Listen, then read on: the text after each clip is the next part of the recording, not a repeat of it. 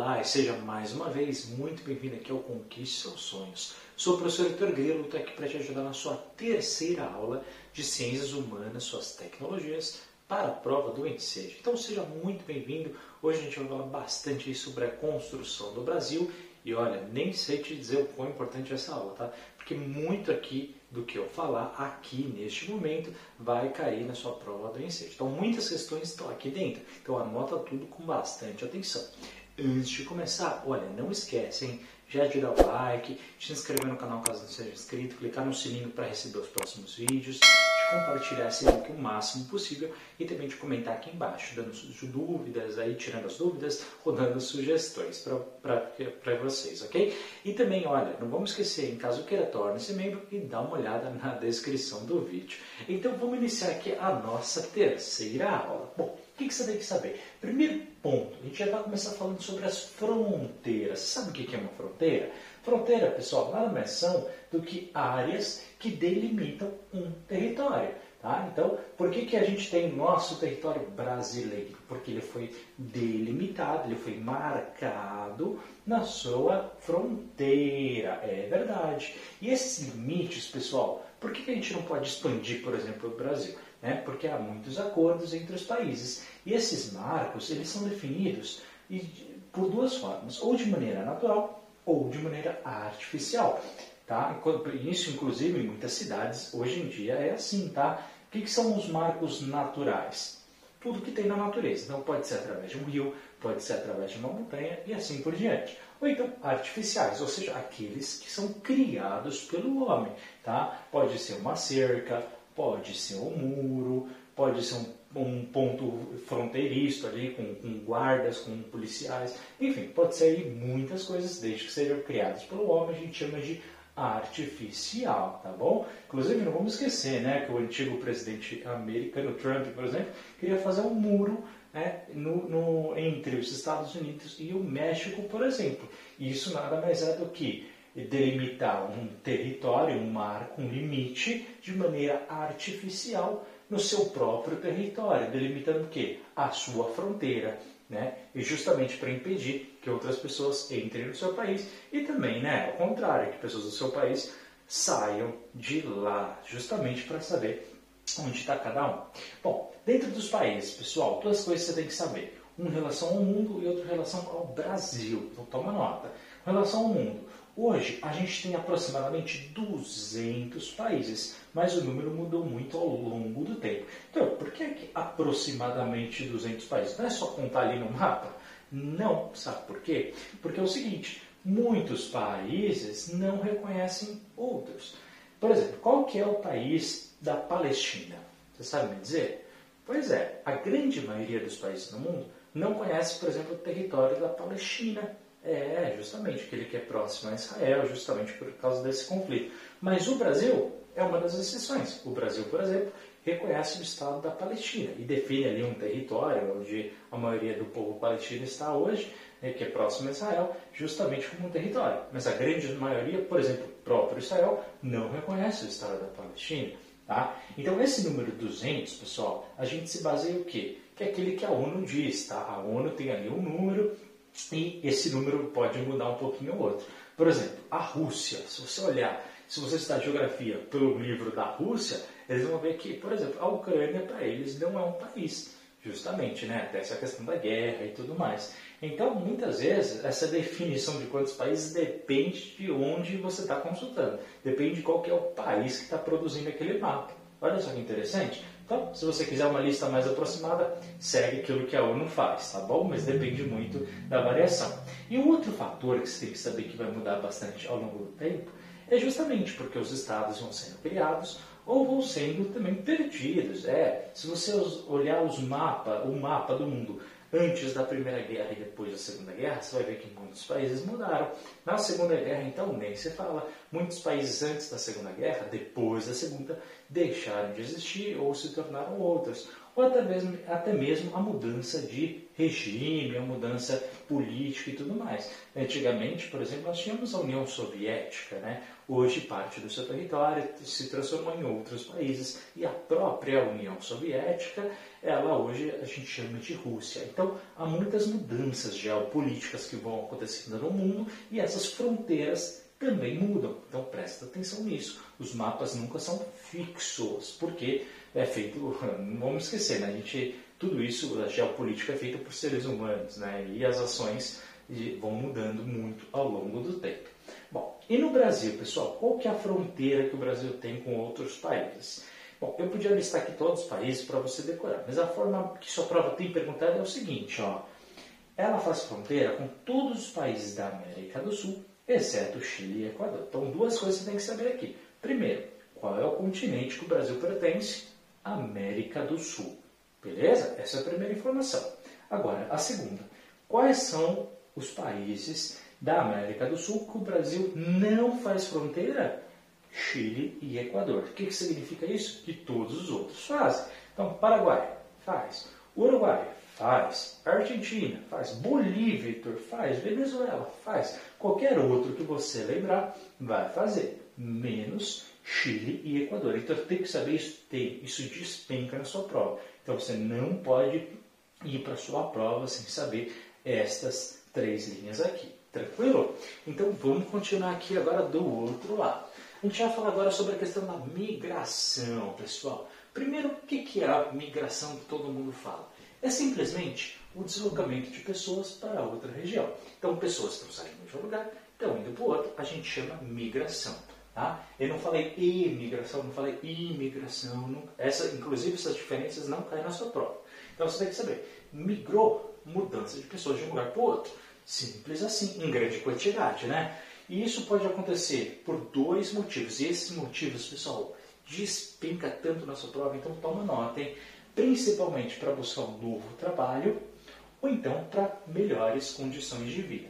Isso faz a gente pensar um pouquinho, né? Então, geralmente, as pessoas saem das regiões onde não tem trabalho e também condição de vida. Então, países, por exemplo, que têm uma alta taxa de desemprego, ou então que é, tem um problema grave com relação à segurança, saúde, educação, as pessoas acabam por sair. Quais são países assim? Pois é, o Brasil. Por que, que muitos brasileiros hoje estão indo para a Europa, principalmente para Portugal? Justamente porque a grande maioria não consegue um trabalho com um salário né, à altura e também porque muitos problemas relacionados principalmente à questão de segurança, saúde e educação né, fazem com que as pessoas saiam. Mas ó, preste bastante atenção, esse processo migratório, ou seja, da migração, pode acontecer entre países, mas também no seu próprio país. E a prova do que seja pergunta duas, dois processos de migração que aconteceram ao longo do tempo. O primeiro deles foi entre os anos 50 e 70 que aconteceu no nosso país, onde muitas pessoas migraram do Nordeste até a região do Sudeste, principalmente São Paulo. Então você tem que isso tem que saber mesmo. Anos 50 e 70 no Brasil, muitas pessoas foram do Nordeste para o Sudeste. Então, quais motivos? Sua prova que ser sempre vai falar isso, pessoal para buscar novos trabalhos ou, e também para ter melhores condições de vida. É sempre esses dois motivos que caem na sua prova. E o segundo, Heitor? O segundo está aqui, ó. Mas para eu explicar, você tem que entender uma coisa. Eu coloquei aqui três datas para vocês, com espaçamento de 40 anos entre elas, para você ter uma noção histórica. Em 1920, 1960 e no ano 2000. Olha só que interessante. Nos anos 20, a cada 10 brasileiros, nove moravam no campo. Nove. Ou seja, cerca de 90%. Ou seja, a grande maioria nos anos 20 vivia assim, quase na sua totalidade nos campos. Pouquinha gente na zona urbana. Já em 1960, ou seja, 40 anos depois, a cada 10 brasileiros, apenas 6 moravam no campo. Ou seja, em 40 anos, esse número foi de 90% para 60%, ou seja, estava meio que dividido. Já nos anos 2000, mais 40 anos depois, a cada 10 brasileiros, apenas 2 moravam no campo, ou seja, 20% da população.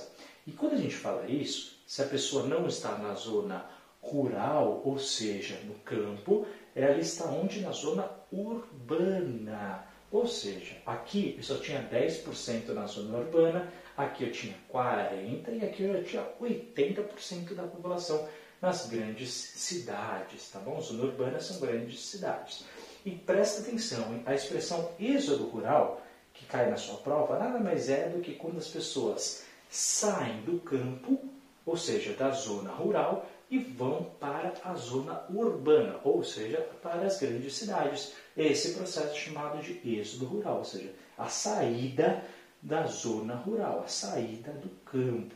E isso aconteceu principalmente no início do século XX e ao longo dos anos isso foi aumentando cada vez mais. Hoje, a grande maior parte da população brasileira vive sim nas zonas urbanas, ou seja, nas principais cidades do nosso país. Portanto, pessoal, esse processo aí do êxodo rural, ou seja, fazer com que as pessoas saíssem da parte do campo e indo para as grandes cidades, gerou esse processo chamado de urbanização, ou seja, mais pessoas nas cidades do que no campo. Tranquilo? Os territórios, pessoal, essa definição, essa, isso aqui caiu bastante também na última prova, então anota no seu caderno. Eles são sempre muito, muito disputados, tá bom? E há várias relações diferentes. Por exemplo, numa guerra né, entre países, a gente vê bastante isso, mas também entre povos, para ver qual que é o local seu de origem, então tem muita identificação com as suas raízes, é, até mesmo entre fazendeiros e trabalhadores rurais, ou seja, a território, a sua definição, né, a sua conquista de espaço, ele é sempre muito, muito disputado. E por que motivo, Heitor? Por vários, mas principalmente porque o território representa a base da sobrevivência e também para o desenvolvimento de qualquer sociedade, ou seja, é onde tudo começa tá bom? E é também o seu, a sua valorização histórica, é também o seu direito de conquista e tudo para que ele represente justamente a base de um povo que quer lutar para continuar existindo e também para o seu crescimento, ou seja, o seu desenvolvimento do seu grupo, do seu povo ou da sua sociedade. Por fim, pessoal, a sua prova também pergunta sobre a questão dos movimentos sociais do Brasil.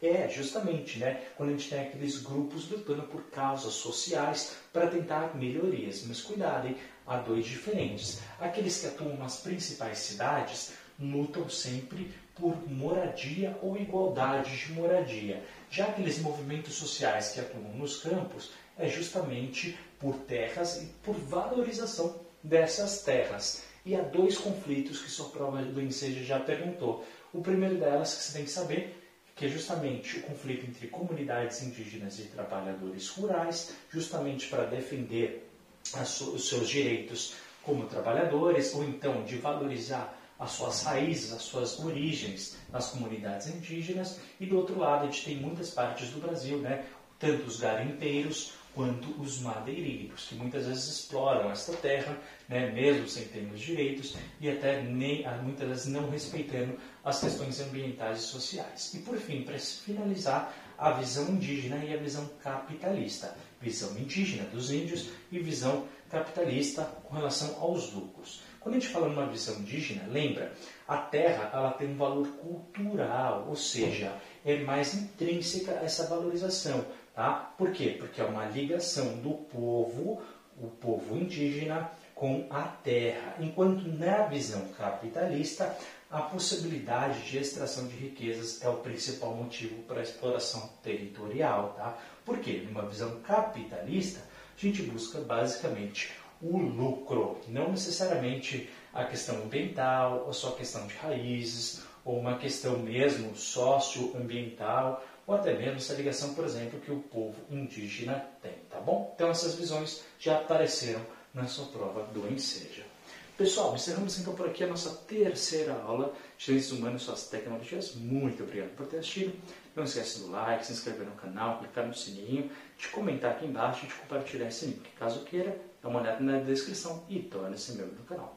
Obrigado por ter assistido. A gente se vê na nossa próxima aula. Forte abraço, até a próxima. Tchau!